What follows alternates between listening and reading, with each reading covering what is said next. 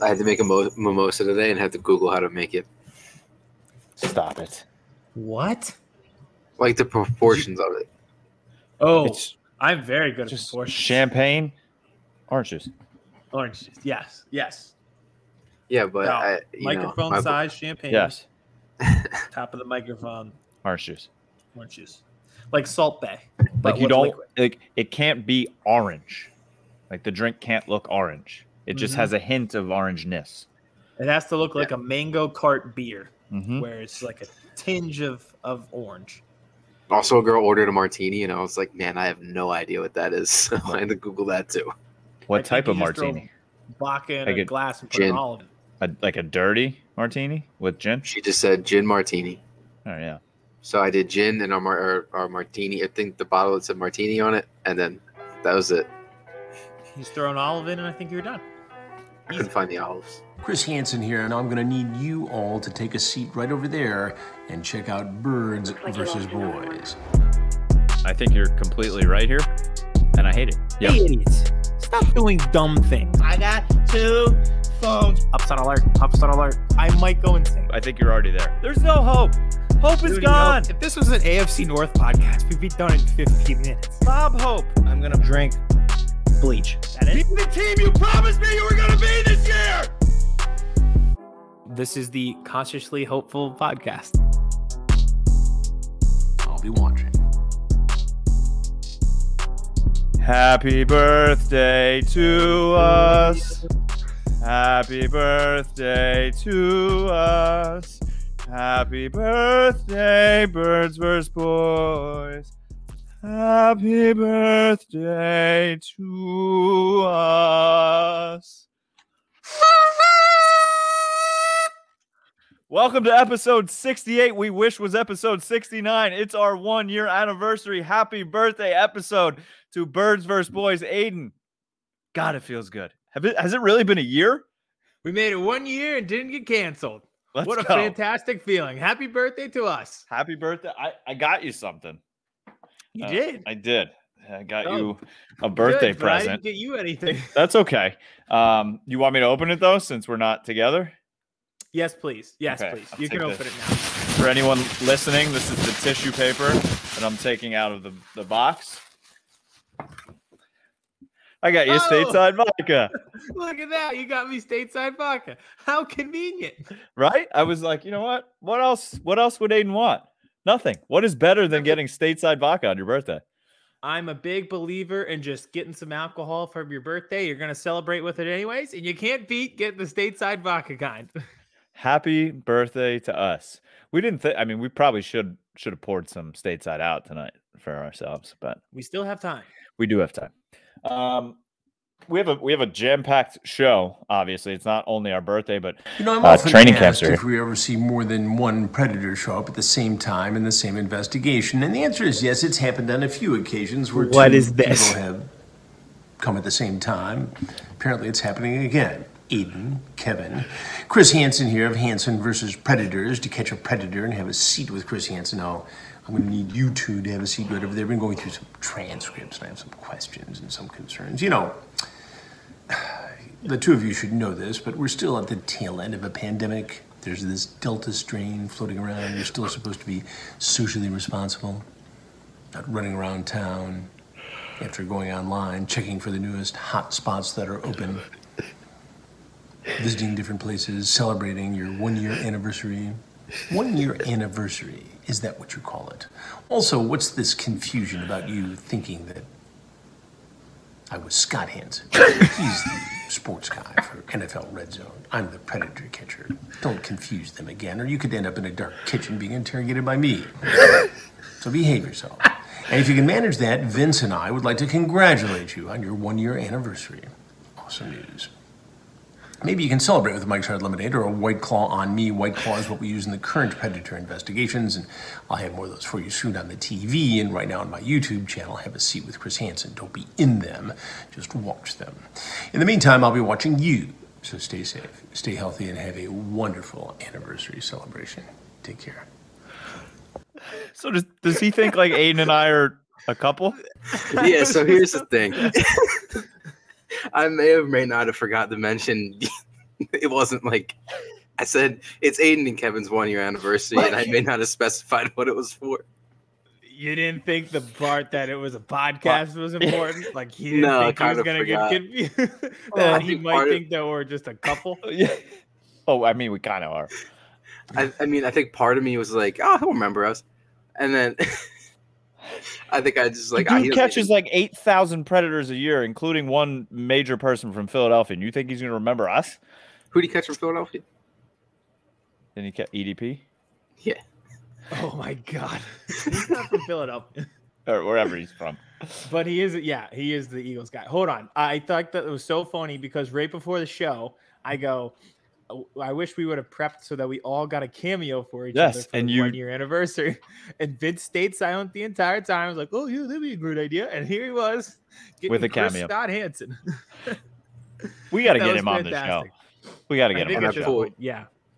I pulled a sneaky on you guys and made you think I forgot. Look at you. You didn't break. That Yeah, was great. you, that you was Vince made up. never forgets. You made up for not having a party hat. Well, I couldn't give it away. I had to keep the ruse up that I'd forgotten. I mean, Very well done by you. I texted Eddie the cameo when I got it, and I was like, "Yeah, May have forgot to mention that uh, they're not dating." And uh, so this was a few days ago, and today he texted me. He was like, "Good move." please, please, while we're recording this, just text that to the Brandy group and say, "Happy anniversary to the couple, Kevin and Aiden." I'm on it. See you guys at the end of the show. I I loved uh I loved so much about that. One that we had him back on, who's been in our intro since almost since the beginning, because it was Uh-huh. the first episodes when we were talking about. I really hope we have football this year with this Yes. COVID thing, so I could watch uh, Chris Hansen when I meant Scott Hanson. So he's been on almost this entire time as our intro. Glad to have him back. Love that he was like, "You have a white claw on Yeah. me," because that's what we use in my show, and find my show on YouTube. I was about to be like, or stateside vodka. Yeah, in the edit, post post production edit, we'll just like bleep Yeah. it out and put in a stateside Stateside vodka vodka. on me. This hat is really hurting my head. Not gonna lie, it has like How I should you can yeah, it looks painful. I didn't have one, but I do have this. happy birthday, New Year anniversary thing, everybody. Wow, that was that just brought the party. Kevin and Chris Hansen. Scott Hanson. Got it. Oh, all right.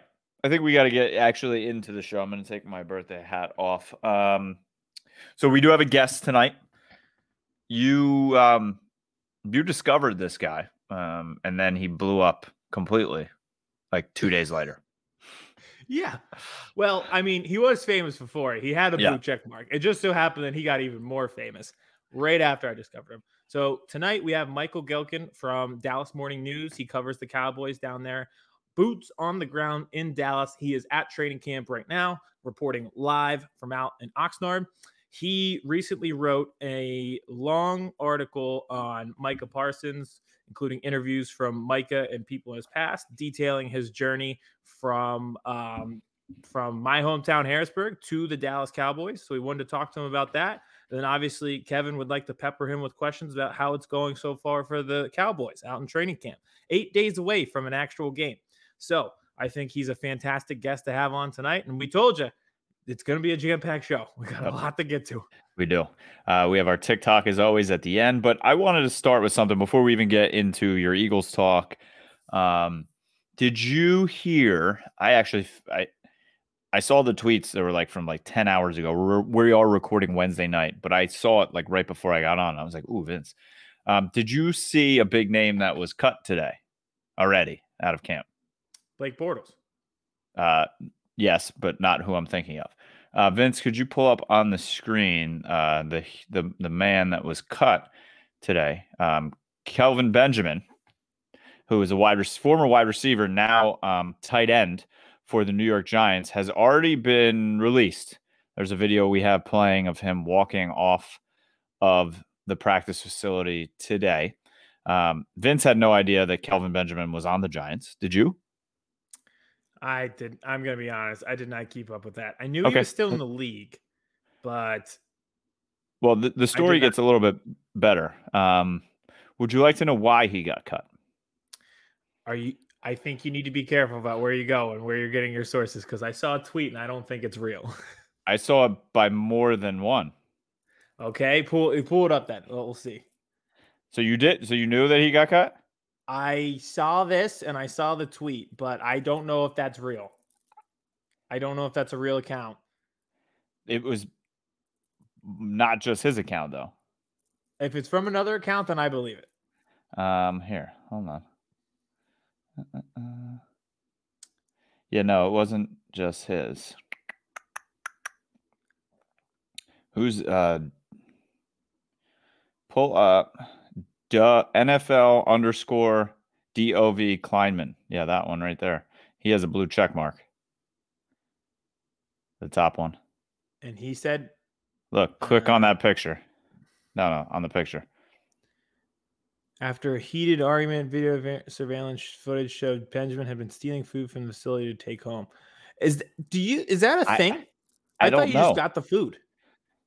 That's what I would think. I thought they just gave it to you. What else are they going to do with the food? Like you can't just take it home. I'm trying to see if this guy actually tweeted that or if it was doctored. If it was tweeted and deleted, but yeah. Yeah. anyway, it doesn't matter. That's like that is a really weird. uh But yeah, if it's a it's really weird scenario, I didn't know he was still in the league. No, he was not last year, came back. Ah. This was the first. He had just been signed this offseason to play tight end, not even wide receiver. So, not gonna lie, if he's not on the Giants, it's fine by me. I don't care how he got cut. I don't care if he, you know, sneezed on Joe Judge and Joe Judge was like, "Nope, COVID, you're gone." I don't care. I just don't. I you know, he's a big body that could help them, and now he can't. yeah. Oh well, I, I don't know. Not uh not on my radar, especially with the start of Eagles camp today, and you guys have been in full swing. Do you want to go first with the Cowboys? Because I know you have big news there. Yeah. and So I don't really have big news aside from the fact that we started. Well, the biggest news um, in the league actually is something that um, you and I have been saying all off season, and is exactly why we were so bored with this story that everyone was enamored with. Oh, surprise, surprise! Aaron Rodgers is at camp and he's going to play for the Green Bay Packers this year. No shit. Listen, he does what I do every single day, which is bitch about my job and then show up and do the job. That's it. I complain Done. every fucking day For a little bit more money I hate my job. make. Yeah, I was about to say part of the reason why I don't like my job is because I'm if I was making his type of money, I'd be smiling, sunshine, and rainbows every time I showed up for work. But anyway, he does the same shit that every millennial does. They're pissed about their job, they don't like it, they bitch and moan all the way to work, and then go in there and do a full eight hours and do it with a smile on their face, and then get Mhm. off and complain about how miserable they are. He's not like unlike any of us. I I I could care less about this story all summer. Either could you. I knew this was the end. He wasn't going to go play for the Broncos. Now next year's next year's a whole different story. Uh, I am terrified of an NFC East with uh, Deshaun Watson and Aaron Rodgers playing for the Washington, whatever they're going to be called next year. But that's a different story. We knew he was going to be playing for Green Bay this year. I don't. I. It, it, there was just nothing else going on for the media, so it was either let's talk about the Dallas Cowboys or Aaron Rodgers, and that was it, or COVID. At least we have actual storylines now. Like Mhm. we don't have to talk about that stuff anymore. It's great. Like there's actual football to be discussed. hmm So it's, And- it's great. During actual football today for the Dallas Cowboys, um, Dak Prescott took himself out of out of camp uh, early, saying he had a sore arm. And now, um, sources right before the show are saying that an MRI revealed that he has a muscle strain in his shoulder. Don't love that. Don't know. You know, he's going to be evaluated each day. He's day to day. Um, he's obviously coming off the leg injury. Um, he's going to be a little rusty. So I wanted to get him as much work as possible in camp because, I mean, how much work do you think? Let's say he didn't get the arm. How many how many snaps do you think he's really going to get this in the preseason? Not a lot. I wouldn't want him to have a No, lot. no. I'd try to keep him off the field as much as possible. Exactly. So this is why I wanted him to get as much, as many snaps as possible in camp. Because you got to remember too. I mean, CeeDee Lamb only played with Dak for what three games, three and a half games, and then he had Andy Dalton last year. So you know, who knows how much of a rapport they have. They have a full off season. You know, I I just will obviously ask Michael about this a little bit, um, but it's just you know not a storyline you want to hear this early in camp from your star that's coming back off an injury anyway. No, probably not, considering it's like day 4 mm-hmm. but also not shocking considering Yep. I always think when you're coming back from injuries like that, then you put more pressure on every other muscle group that wasn't injured. Yep. So that's how you- you're probably throwing with your arms instead of your lower body because you don't have full strength back in your lower body. So you overcompensate. Happens to people at the gym all the time. Right. Like if, if you're struggling with chest, guess what happens? Then you hurt your shoulder. Yep. It's just that's how it works. So it's probably what happened. He hurt his shoulder because he's overcompensating for using his legs. So it's not shocking, but at the same time, yeah, I don't really want my quarterback to get hurt on day four.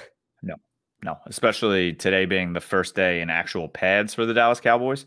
So, I mean, he had three interceptions yesterday. Didn't love that either, but who knows? Maybe this had an effect on him and his arm was Mhm. hurting him yesterday. And that's why he was throwing a little bit not so great. Or, you know, the Dallas Cowboys defense, baby. Have you heard the secondary has a new nickname?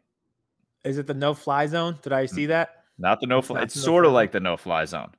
Um, it came Oh. from Boss Man Fat, I will let you say it. airplane mode. I did see. Yeah, that's what I thought. I like air- that better. That's more I- creative. You know what? It's I, I kind of I kind of dig it. So I'm gonna So do I. I'm gonna put my phone on airplane mode, just for Boss Man Fat. Never never using my phone again unless I'm on Wi-Fi. You should try it during games. It's great. That's because that's what I do. You and you and Kelvin Joseph are the same person during games. Yeah, airplane mode, baby. Um, but yeah, they had three interceptions yesterday off Dak. Um, Kazee had one. He was not having uh, a great couple days in camp until then. And speaking of safeties, Dallas Cowboys have signed another free agent. Obviously, they brought in Damontae Kazee earlier in the offseason. They brought in Malik Hooker at the same time for a workout. They decided to go with Kazee, but Malik Hooker has found his way. Jerry got his hooker. And it was it was kind of it was almost it was a weird week. I don't know if you realize like how it unfolded. Like the reports were like Malik Hooker was going to Oxnard to work out for the Cowboys. And then it kind of like went silent. Everyone's like, is he is he signing? What's happening? And then Jerry Jones was on 105.3 The Fan, and they're like, so like how official? He's like, oh yeah, no, it's pretty official. Happy about Malik, and everyone's like, what? So he's out, and then and then out of nowhere, he's walking onto the practice field wearing a number 28 jersey. Um, and then yesterday, just bang, he had signed. He got through all the COVID protocols, and he was on the sideline watching the safeties work out on Tuesday. And I switched it to you about Darian Thompson, hopefully going away. But that's really pretty much everything I'm going to talk about now because we have Michael Gehlken obviously coming up. But I'm just so excited about camp. That's why I just want to talk all Dallas Cowboys and not listen to you talk about the Eagles. I don't. Well, I'll, I'll talk about the Eagles, but I think you'll be excited with where I'm going with the Eagles. One, speaking of secondaries, we didn't get to touch on this last week. I was like, oh, there's only one free agent we want, and Steve Nelson, and we got him. We have a legitimate secondary now. I'm kind of content, which I'm like really never content with how the secondary is. Yep. So I'm pretty pleased that we got him, and we have a legitimate CB2, and it's not Jaquette getting cooked by Amari Cooper again. That's kind of cool. They're No, it's real. No, it's not. Yeah. Well, for you, it's not great Hate but it. yeah.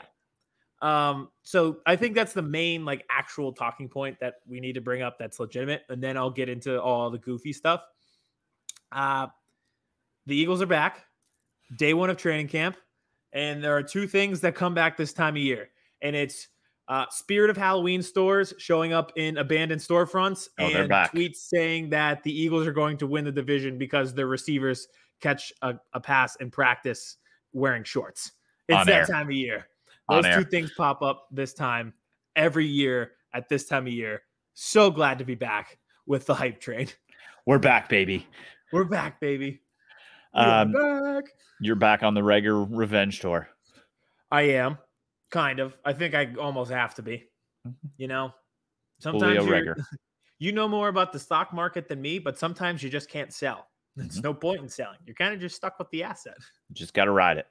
You just gotta ride it out. I think that's where I'm kind of at with it. Mhm. Um, I mean, I'm obviously more in on DeVonta Smith, but I think Reagor would be better than he was last year. It's nice to have someone who's like coaching up the receivers. And I saw some tweets. These are the tweets that I actually like. Sirianni pulling guys aside and being like, coaching up Fulgham and being animated and saying, "Here, idiot, do this. Don't do it this way. Do it this way." Okay, good job. You did it right. Like that's the type of stuff that I like to see, which seems Did to be happening. Did you see the um, prediction about Fulgham this year coming out of the Philadelphia media No, that he's going to have a th- uh, Eliot Shorr Park or Oh, Park no. Shore? He said that Fulgham's going to have a 1,000 yard receiving season this year. Oh, kiss of death. Poor guy. I really liked Fulgham. It's sad that he's And- going to cut by week three. And he's cut. Yeah. Ah, that is a kiss of, kiss of death. I honestly Mhm. feel bad for him. Anybody but Travis, I was so high on him. Why would you do this? At least do it to Reagor or something, not Travis. I know. Yeah. Reagor would be even more bold. But Mhm. yes, I am back. That, that's why uh, that's that, that was my main point though. I don't care about training camp. I do not care about this hype train. I am a broken man mentally and emotionally, and it has nothing to do with life. It's just Philadelphia sports have ruined me as a person. I have become so cynical. I don't care about training camp videos. I don't care about training camp. I've seen two. I've seen Jalen Reagor get compared to Julio Jones. I watched Sam Bradford go 11 for 11 in a preseason game. I just don't care. I cannot do this again where I emotionally invest myself only to be let down. I just can't do it. I do not care what DeVonta Smith does. As long as he stays healthy, I'll be fine. I do not care how Jalen Hurts looks in shorts. He looks cool. I will give him that, but I Mhm. need to see him in a game. I just don't care. I'm emotionally broken. The Sixers broke me when they blew that 25 point lead. There's no coming back. There's no training camp video that can get me excited. not even a little bit. I'm excited for the prospect of them playing football, but I'm not going to watch these videos anymore and be like, you know what? This year's our year. I Yeah, think I just that. keep expectations low. Yep. And then I'll be pleasantly surprised. How many wide receivers on the Eagles this year have more receiving yards than DeSean out in LA? DeSean will only play like 12 games.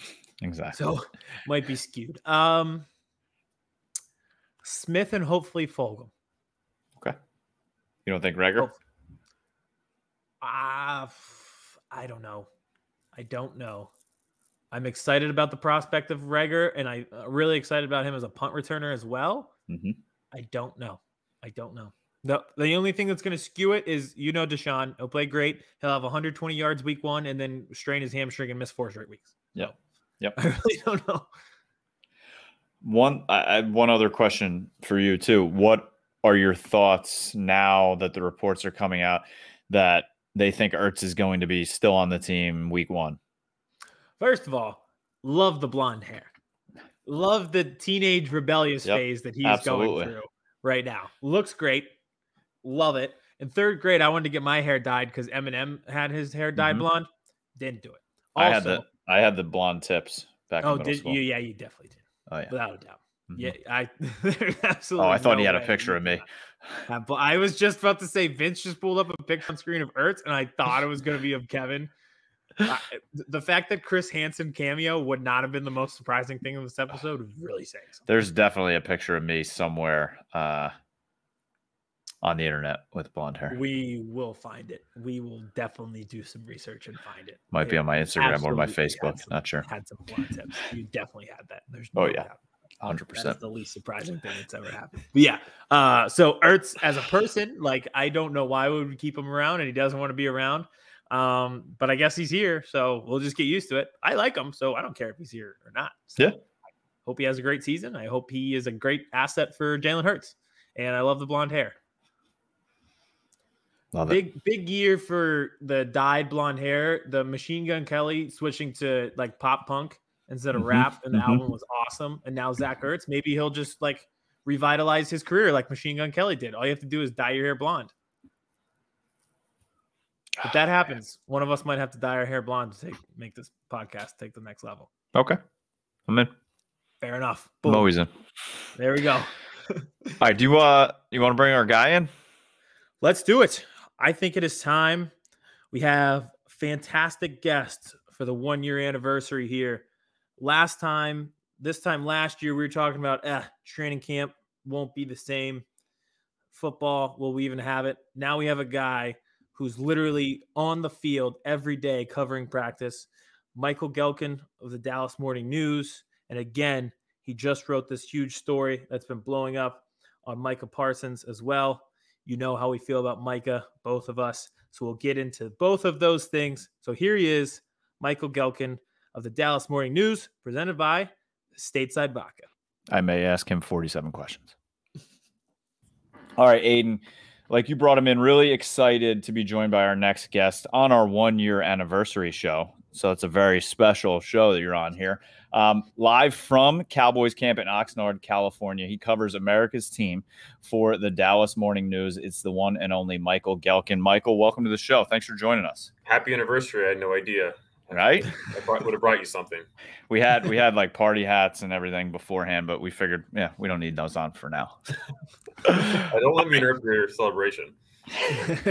Not at all. Well, I'll uh, I'll be peppering you with a lot of questions, but to to start out, we everybody knows that Jerry and the Cowboys don't do anything half-assed. So everything's everything's a show. So so far, I mean, today was day five of practice. How has Cowboys camp been so far with COVID protocols and Hard Knocks being there? Yeah, Hard Knocks hasn't really changed things um, at all. You know, they Good. take pride in just kind of being, you know, a fly on the wall. They really have this like Veritas type of uh, approach to, you know, being true documentary uh, filmmakers. So, um, you know, aside from seeing the occasional producer or uh, other crew member at the breakfast line at the hotel, um, you know, they're not very talkative. They don't really attract much attention. Um, they kind of just film and record audio and mic up different players going into practices. Um, there is, you know, some spectacle, as you said, with the Cowboys. They had like this opening ceremony with, you know, the the Dallas Cowboys cheerleaders and a ten thousand check that Jerry Jones wrote out and gave to the mayor of Oxnard, which is very um, you know, kind of the rite of passage. It's, it's every, every year, you know, COVID aside. Um, there are, you know, signs that warn fans upon entry that, you know, COVID is will kill you. Uh, it's serious. uh, your advice take all protocols, and even then, those safeguards might not save you. Uh, so enter at your own risk. It's not our fault. Don't sue us um, when your family member dies. So that's that's that. But otherwise, I mean, it's outdoors. It's California. I know uh, the protocols are are evolving. Uh, just recently, uh, I think today, uh, the California Public Health. Um, I don't know the exact name of the body uh, within the state, but they said that you know, they're starting to advise even those who are vaccinated in California to wear a mask if indoors. Um, so uh, things are changing, but when you are at practice, it doesn't really feel necessarily like we're in this COVID state, which no doubt uh, it's worth worth reminding everyone uh, we, we Absolutely. need our. Hundred percent. sure. Oh, I, li- I like to hear that about Hard Knocks. I really do. I don't. I love watching the show, but just yeah, be a fly on the wall. Don't Yes. bother my team. Love that. He's been really worried about that, so he's Mhm. glad to hear it. I'll let him get back into the training camp questions. I know he has a lot, but I want to focus on your Micah Parsons story for a second. It was an excellent piece, and I was pretty curious how much of his story you knew going into writing it and interviewing him, and if any of it kind of took you aback because there were some pretty uh, intense anecdotes in that story. Yeah, I think some of it I, I knew just because he was this five star prospect coming out of Harrisburg. Um, he was very active in social media for better and for worse, uh, you know, over his high school and even college uh, career. Um, just someone who, uh, through his recruitment, um, through his transfer from Central Dauphin High to Harrisburg High, a lot, a lot, a lot had been written on Micah Parsons. Mhm. And uh, once I really start going to the article, um, in terms of research and arriving in Harrisburg uh, for the story. I went to his hometown. Um, did I kind of start to peel back and um, you know some of that research? You, you almost want to not do too much research when you're going into an article because you want to kind of have a, a fresh you know set of eyes. You don't want to get caught duplicating what's already been done, and so there's always that balance. But Um, I, I so I, I knew some of what I picked up in Harrisburg about Micah already, but I think it kind of starts to come to life once you start to talk to his family, start talking to his friends, um, you know, and, and, former coaches. He's kind of start hearing the same things. And like two things I heard most about Micah in Harrisburg was number one, he's extremely competitive, and then number two, he's goofy. His dad called him like a Toys R Us kid. And so I wanted to kind of capture those two things by not telling, but by showing. And so by having different anecdotes that instead of me as a writer just saying, you know, hey, Micah's Micah's really competitive and just move on to the next thing, or hey, Michael's Michael's a goofy guy and just move on to the next thing. If I can spend a lot of time describing, you know, instances where his competitiveness really shows, then it's a lot more impactful for the reader to be like, damn, Micah's Micah Parsons really competitive, or Micah's mm-hmm. really goofy. And so that was kind of what I was going for in the story. Uh, and so I was very grateful for for his time. You know, he signed his contract in June, I think, and hours later he, he met with me and we talked for like an hour and 45 minutes. It's awesome. So it was a good opportunity for him to be, I think, introspective and just kind of reflect on his journey thus far. Um, he struck me as a guy who, you know, I mean, it probably says enough that he was talking to me on the day he signed his contract. You know, it wasn't like he was going to Nobu and having some incredible sushi dinner or whatever else um, people do when they've just signed a, a multi-million dollar contract. Um, so he, he, was very much of the mindset that he was not done yet, that he had a lot that he was chasing, and on the field, you know, obviously he wants to be great. That's what he's chasing. But he says like I don't really need football in terms of like I really want to make a difference in people's lives. Um, that's extremely important to me. And when you go to Harrisburg and get a feel for what uh, that what what Micah means to that town uh, certainly, certain neighborhoods probably more so than others. I'm talking about kids in, you know, in Uptown or in Capitol Hill. Um, you get a really sense of, of, of, that significance that he has to that area. Definitely. Definitely. It, it, certainly feels that way being there. I'm glad you got a chance to go. And that timing worked out perfectly. You get to talk to him the day he signs his contract. And then I think he bought his mom a house mm-hmm shortly after your article came out. So timing wise, this could not have worked out any better after yeah, you kind of worked on family values with him. He bought himself a house that his mom's living in. And I mean, and, and his, his, one of his best friends living there too. But I mean, he bought a house, and his, his number one thing was you know to give some stability to their lives after mm-hmm. bouncing around from place mm-hmm. to place for a while in high school. You know, here's Micah, this five star prospect, and he's living with their grand uh, his grandmother uh, at the grandmother's house, sharing a room with his mother, sharing a bed. Her clothes, you know, her, all her stuff was all over the bedroom, and so Micah's got barely got any room, and he's not ashamed of the fact that he, you know, shared a bed and, and, and, and as a high schooler with his mother because his mother's his best friend. Um, but still, it was uh, it was cramped living, and he really wanted his mom, who worked three jobs, to just have a place to just be. And so, in, in, in some ways, it, it's, it's no doubt for her, but I mean, it's it's Micah's house, and, and she's living there. That's I great. That. I, I, didn't know that part. That's that's interesting. I love that's that. I, haven't, I, haven't, seen the lease line, or I haven't seen like the contract of the house, but like it's, it's their house collectively. I guess is what I'm I'm saying. Is, love that. Gotcha. Gotcha. Everyone's got their own bedroom now. Yeah, exactly. yes. So uh, you touched on it already, and we talked about it before the, the show began or the interview began about his high school transfer. I was curious, did you guys talk at all about his process um, with his college commitment because that was a big story as well. And that was a big part of the journey too. We didn't. His dad mentioned that if it wasn't for his dad, really expressed that he felt like his son easily could have gone to Ohio State had things gone differently um, in his recruitment uh, because of. Um, you know, I know he, uh, Micah sent a tweet referring to the in reference to the quarterback play that was not well received, and then there was an on-campus violation of recruitment policy because I think it was a college game day show. He took, well, I didn't really get into all of that. Um, you really go down into the weeds when you when oh, you yeah. do a story on someone's life, and so you, you kind of need to decide what you are and are not going to do. Uh, so I didn't get it caught up too deeply into the recruitment aspect of it because um, at this point, you know, he's he went to Penn State, he found his way to the Dallas Cowboys. I'm less curious about you know what road he could have taken from a college standpoint, and, and, and more just about the road that he took overall um, through Uptown, through Harrisburg, into the NFL. So I didn't quite go uh, deep into that. Gotcha. All right, one more question on the story before I let Kevin uh, go at it with the training camp questions. And he, Kevin, and I are like bloggers and podcasters, so we can get away with playing fan favorites and being biased. Do you ever catch yourself? Uh, you know, like Dallas Morning News is obviously more revered um, and well respected. Do you ever catch yourself kind of like playing favorites after writing a story like that? Maybe not even necessarily this one, but with somebody else that you've covered. Um, I mean, I definitely want to see guys stay healthy. I Mm-hmm. mean, that's about as far as I go. I mean, I, I hate to see a guy, you know, ruptures Achilles or tear his ACL or anything other that's really serious. Um, but um, not really. I mean, there's really a, a pretty.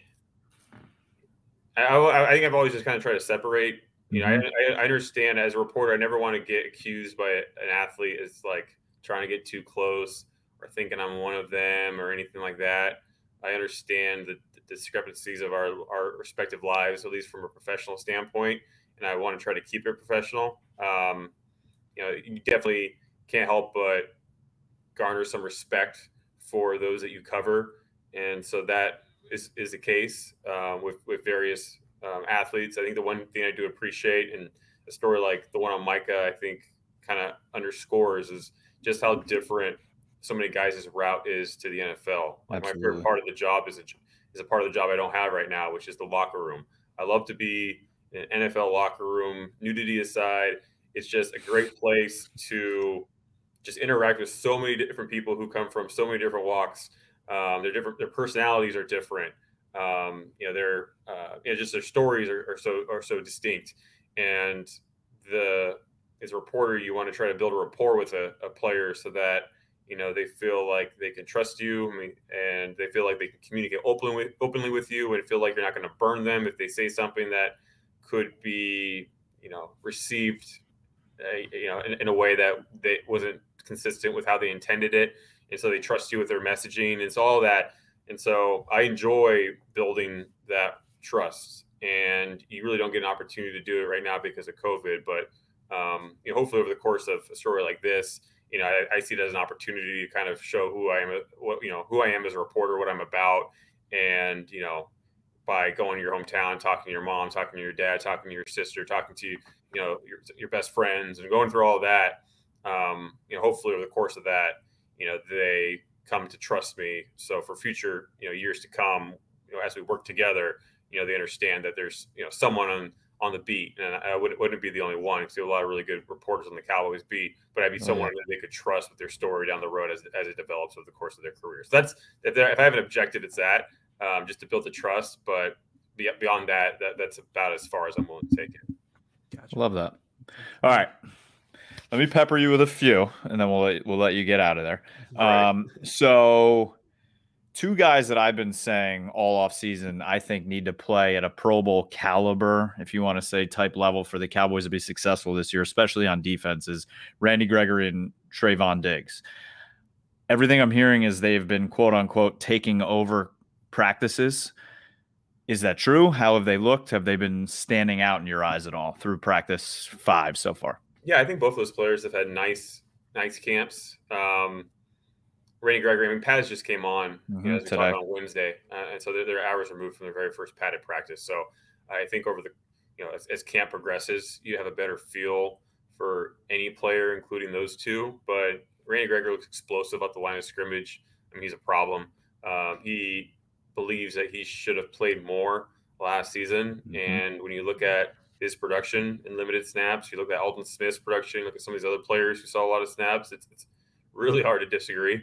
Um, and so I think, no doubt, with this new coaching staff, you know, Dan Quinn and Aden Durde, the new defensive line coach, they're, they, they, that shouldn't happen again, especially because Randy Gregory has a full offseason under him, which is something that he hasn't really had since he was an NFL rookie. So, um, yeah, he's he's looked really good, and as long as he can stay healthy, um, you know, he should be someone that the Cowboys or another team, but you think it would be the Cowboys, is going to be paying a lot of money to. Um, if he goes into the season without a new deal, which at this point, you know, he should just play on his contract, and, and he, he definitely should, um, you know, t- be in good financial situation mm-hmm. uh, after next March. Uh, Trevon Diggs, uh, you know, he's his ball ball skills are I mean, they've always have been the strength of his, and that Mhm. has shown through here in training camp. You know, he looks better than he did last year. You, you expect him to take that next step, but I, I, I think I'm just hesitant because I understand uh, how important of a player he is and the level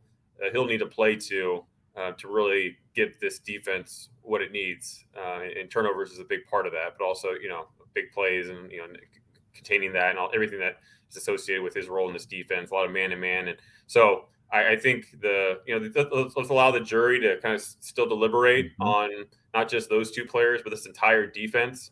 You know, Tuesday's practice they had three interceptions, all against Dak Prescott. Also batted at least three balls at the line of scrimmage against the reserve quarterbacks. Here on Wednesday, with Dak out on account of shoulder issue, he uh, the defense intercepted five passes, which is incredible. It's a yep. camp high for this year. But watching those interceptions, it was a greater indictment on this backup quarterback situation. And so I don't mean to undercut the success that the Cowboys defense is having, but I would say it was more impressive what they did on Tuesday than it wasn't what they did Wednesday, just because of who's behind center right now when when Dak's not there. So um, I think let's just allow this thing to, to take shape a bit. Um, last thing you want to be is too reactive to you know occasional positive play or positive practice. Um, this this defense has a lot to prove, and they can only prove prove so much at this early stage. So I'm going to ask you that question. Why is Ben DiNucci? No, I'm just kidding. Um, so you you mentioned Dan Quinn, and I was very excited with the addition. And obviously, the Cowboys organization has been selling that. You know that was such a huge, almost free agent pickup for them as well this offseason that he was going to be able to transform what was a historically bad defense last year. So has his teaching skills kind of shown to light. I, I, see all these videos coming out with him on the sideline with Parsons and, and with Gregory before and after practice, and I'd love to see it. Has that kind of been coming to light? And have you noticed that a lot this uh, camp so far? Yeah, guys, guys love playing for him already. Um, they love his teaching style. Uh, you can see why he rose to the ranks and became a head coach, and it would be a, a bit of a surprise if he doesn't do it again in terms of being a head coach in this league. Um, his hands-on teaching style is what you kind of keep on hearing when you talk to players. He's just very hands-on. He's, you know, as a defensive coordinator, he's really operates in some fashion as a defensive line coach as well. And so during the position drills early in practice, he's less roaming the whole defense, but more so just working specifically with that position group. And he's got, you know, pads on his hands and he's doing hand work with guys. And, you know, he just, just really in the trenches with these guys. I mean, there was a practice in May there's a rookie mini camp. There's about 30 players on the Cowboys roster. So not a whole lot when you're conducting an 11 11. And so one of the team's uh, rookies, six round pick, Quinton Bohanna, he has like an aching shoulder. He misses like maybe two plays, mm-hmm. but they don't really have a, a, nose tackle who can just jump on in. And so in comes Dan Quinn, and he gets in his stance, and you know he, he kind of tries to relive his glory days. And so the way that he kind of just goes about things, and he tries to find creative ways. I think is as any great teacher does, you know, forget coaching, but I think just in a classroom setting, he tries to find a creative way to get his message across for visual learners, for auditory learners.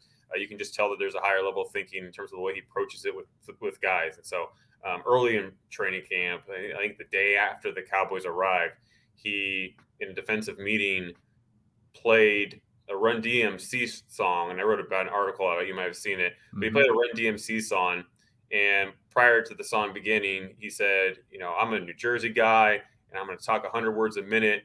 And you guys need to learn how to take notes properly if you want to keep up with me and learn this defense, you know, because we got, you know, Tom Brady and, you know, 40 whatever days. So we need to learn this thing fast and you guys be, need to keep pace.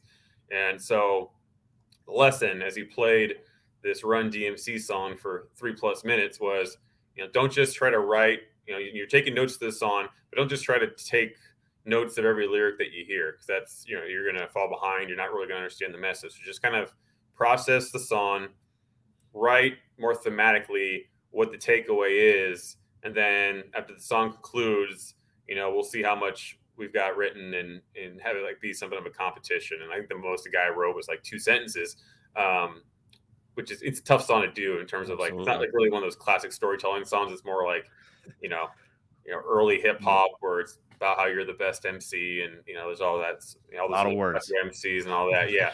So, um, but like, I think that's just an example of his coaching style, and like Damontae Kazee, the safety who was in Atlanta with him, was now with the Cowboys. Talked about how you know Kazee wasn't speaking enough, he wasn't communicating enough as one should in the back end of a defense, and so he got Mike.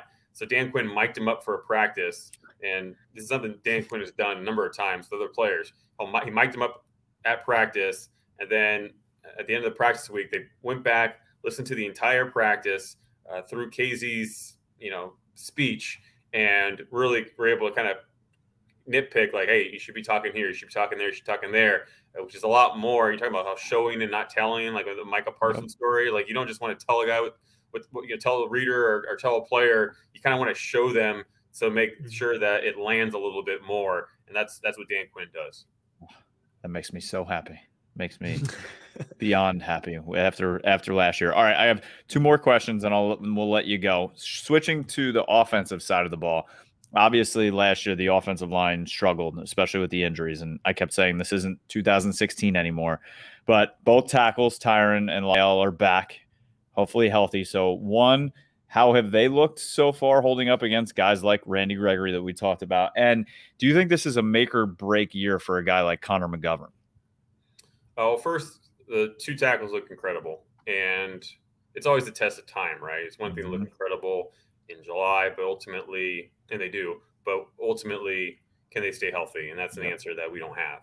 Um, but they can only control what they can control. They're both in phenomenal shape. They both underwent surgeries on some lingering issues for them. Tyron Smith, the neck, La'el Collins, the hip. Those weren't things that really they've dealt with for the first time last year when Tyron missed 14 of 16 games and La'el missed every last one. Um, these were things that they've been plaguing them for quite a while. And, and Tyron hopes that he can actually, you know, he's missed at least three games for a handful of consecutive seasons. He hopes that this can, can kind of put him over the hump and keep him on the field, which obviously the Cowboys share that desire. And, and for La'el, he, he just feels like he can play more comfortable out there. So, um, you know, here in camp, you see everything that you would want to if you're the Cowboys and both those players, which gives you a lot of hope. However, uh, guarded that optimism may be because mm-hmm. you know they've been hurt before. Yep. Uh, the Cowboys, I mean, but obviously the players have been too. But um, and then Connor McGovern, he you can't help but empathize for his career development, yes. where he steps in, you know, as a as a third round pick. He has a pec issue in the spring, uh, sidelines him, and then he's got another pec issue right when he finally returns late in training camp, and then that sidelines him for the entirety of his rookie season. So that was a wash. In comes 2020, and all of that year's lunacy, and so he doesn't have a spring again. Uh, he has a truncated training camp, zero preseason, and then ultimately he develops on the practice field and gets thrown into the fire and, and, and starts, you know, seeing some da- seeing some snaps. Mm-hmm. And then now, finally, here in 2021, he was active in the spring and he was healthy throughout. He's thus far in training camp, not only just healthy, but he's working with the ones uh, when ever uh, a guard is unavailable. And so he and Brandon Knight really are, are seeing a lot of that work, but more so McGovern. If, if one guard is down, that's where he steps in. And so um, I think the book on Connor McGovern when he got drafted is that you know, this is someone that potentially could be a backup center. But when the Cowboys really look at their offensive line, they really look at Connor McGovern in particular. You know, he's they, they consider him to be their best backup interior offensive lineman, and he's just kind of still scratching the surface of him as a professional just because of all the time developmentally that he's missed. So they want him focusing at guard right now, which is why you have left guard Connor Williams cross training to be a center. So the event of an injury to the center, the, Car- the Cowboys aren't going to ask Connor McGovern to do something he's not comfortable in. They want to set him up for success. And so they're going to have Connor Williams slide over from left guard to center and then your best interior offensive lineman will step in at left guard for Williams. So that's kind of been the situation, and and, and Connor McGovern's done a really nice job of, of embracing that. Uh, again, no pads, uh, so we'll see. But thus far, the Cowboys are really pleased with the leap that he's made. He's come a long, long way. Beautiful, because yeah, he's a, he's a guy I've been rooting for since, from from day one uh, when he was drafted. All right, last one, big elephant in the room. Obviously, you mentioned Dak took himself out of practice today. It was shoulder soreness, and now the MRI comes out that he has a strained muscle in his shoulder. Is there any buzz out there that we don't know about? Are people worried, not worried? Should we just take it day by day like the Cowboys are? I would say that's the way to do it. Yeah. Um, everything I've heard is everything the Cowboys have said publicly, um, which is, you know, there's relief. Um, they feel like, well, I think this practice that they had without Dak was very eye opening. Um, not to say that they didn't feel, not to say that they felt great about their backup quarterback situation, because I think there was understanding that, you know, Andy Dalton is no longer on this roster and his absence is really felt and that's a, kind of a unique thing to have someone of Dalton's experience um, and, and, ability. Uh, you know, he, I know he gets criticized, and by no means is he, you know, Tom Brady. But as backup quarterbacks go, I mean, Andy Dalton started for a number of teams last year. Uh, they don't have Dalton this year, uh, not by a long shot. And I think Wednesday's practice without Dak was a reminder of that. But um, otherwise, they're they're relieved. Otherwise, they feel grateful for their situation. Yeah, Dak they, they consider to be totally fine and hopefully, you know, as training camp continues and over the course of you know these next six plus weeks before September 9th against the Buccaneers, like any pitcher, you know, at spring training, you kind of need to kind of build yourself up and and so he'll build himself to where he needs to be. Dallas is not concerned about his ability to get there. Beautiful. All right, Michael, before we let you out of here, let everybody know where they can read your work, how they can follow you on Twitter and anywhere else in social media. Sure. It's uh, I write for the Dallas Morning News, and the Twitter feed is, is Gehlken NFL. That's, that's my last name with uh, those three letters. Beautiful. Awesome. Perfect. Well, enjoy the rest of the time at camp. We'll be reading everything you write. Thank you for coming on, and uh, we're definitely going to have to have you on again during the season for sure. My pleasure, guys. Yeah, let me know. Have a great day. awesome. One. Thank you, too. Thank you. Uh, wow, Aidan. What another just phenomenal interview. I mean, could he have been more informative? That was the best in-depth look we've gotten at what it's like covering a team. We've obviously had a lot of media members on this show, mm-hmm. but not a lot of them are always in the locker room on a day-to-day basis. And I know he mentioned no nudity in the locker rooms right now because of COVID, but still boots on the ground at training camp, reporting on the team, flying to to Harrisburg to meet with Micah personally talk for 90 minutes with some of these players when when he covers them and does a story on them.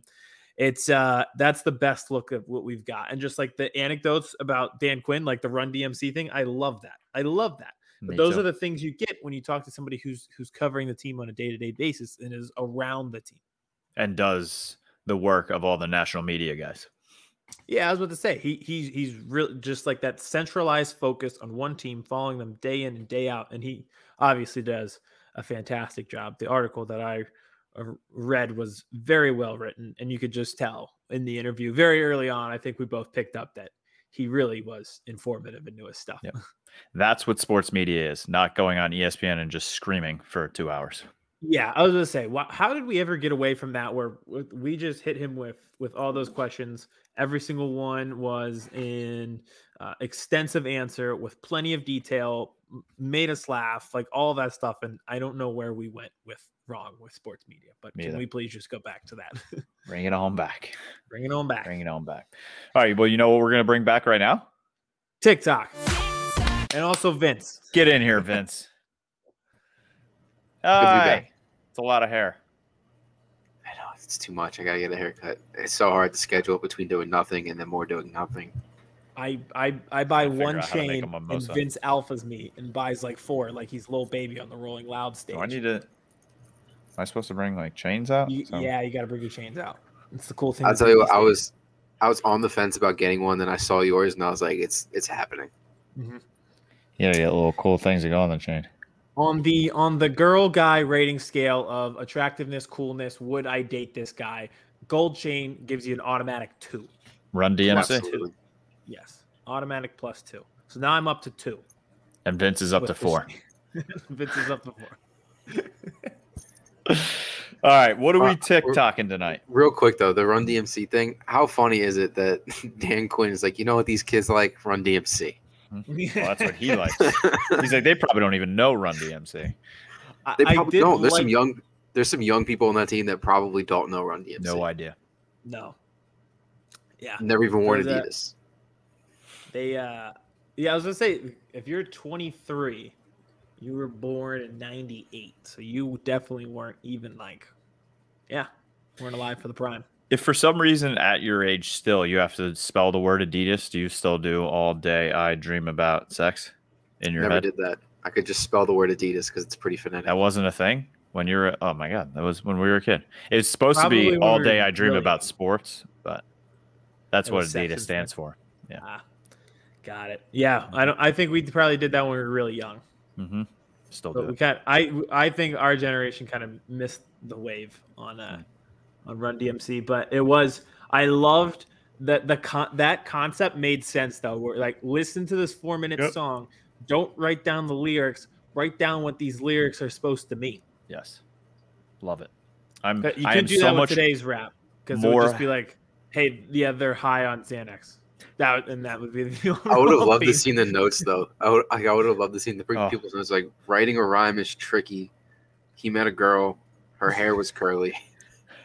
I'm trying to think who on the Cowboys I would like to see their note on the defense. Obviously, the the most Micah. Hmm. Leighton Vander Esch. Oh God, yeah, yeah, that's it. he seems it. like he seems like his notes have to be kept private. Yeah. or Jaylon Smith, Mister Me, Me, Me. He's like they're rapping about me, Jalen, number nine. Did you Definitely see the video of him? He could not even do a simple task of hitting the bag the right way. They had to redo it again. No. Simple tasks. Can't even do it. Can't even do it. Just let him rush the passer and don't let him do anything else. You have enough linebackers now. Okay. We have Micah and Keanu Neal and Jabril Cox. It's so many clicks. I need I need to be quicker. Cox. There it is. There we go. Wow, I was look how look how pale I was in the winter. We look how pale I was. Cox. Oh God, I look terrible. Look like Oh, I'm I can't even. I can't even think about that. The people. Uh, I saw somebody on Instagram, and they were like at Home Goods in the Halloween aisle, and I was like, I hate your personality. I Yeah, I-. Why would you and- rush this? Why would you rush beach season? Why would you do it? Can we real quick? I know we're going off topic here. I am a foot footballman, no foot footballsman. Okay, just like you guys, and that's what Joe says. And I love the fall. I love football. I love you know we've talked about this, but Joseph Papaleo, CEO Joe, I will fight you on this. He continues to say that summer stinks and fall needs to be here now. No, no. I'll just fight Joe. I don't really have a topic, just in general. Can you when we go down to Miami? Can you just like box him oh, on the A1A?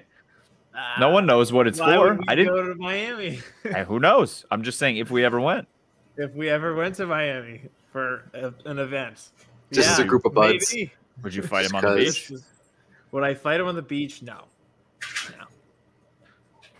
That's a shame. Ac- if it were in private, I don't know. We could box. I don't know. I don't actually dislike Joe. I No, don't want people to not. get the idea that, that we would actually fight. All right, let's talk and tick. Let's talk and tick and tick and talk. Speaking of Jaylon Smith rushing the passer, there are some pretty good edge rushers that are rushing the passer today. So for our TikTok tonight, we're doing top edge rushers in the NFL. I'm Going sure people are going to love it. Can't wait to hear who we leave off. Your list already sucks, Aiden. I know. yep. I'm already mentally prepared for it at this point. Although, not too much flack on the last one. No. So it's it's, it's not bad. I thought we I thought we did pretty well in the last one. All right, so we've got our normal triangle as we've done for one year straight. We will continue it for many years to come. I'll go first. We'll go to Kevin and then to Vince. All right. So at five, I have Cam Jordan of the Saints. He's had he's been really consistent, double digit sacks in three of four seasons and four of the last six seasons. So he's been the model of consistency at defensive end. Surprise, surprise. He's six for me in real life. Um, so five for me is Chandler Jones. Um, he is an absolute beast. He is down in Arizona. Now he wants a trade, and for somehow, some way, he's going to end up and finish his career uh, winning a Super Bowl for the Patriots. Absolutely. Uh, five for me. I have a collective here. I have all the Watts and the Bosas just because I can't tell them apart, and they're pretty much the same to me. So I just put them all at five. Okay. Okay. I, I respect it because the Antetokounmpos apparently have another brother in the draft this year. Who mm-hmm. knew that they had another one? but yeah, they do. Unreal. The Antetokounmpo factory just keeps pumping them out. Yep. They really do. All right. At four, I have Za'Darius Smith. This past season, he was top five in sacks and forced fumbles. And I think that will continue there in Green Bay. He has 26 sacks over the past two years. So I expect pretty much the same this year.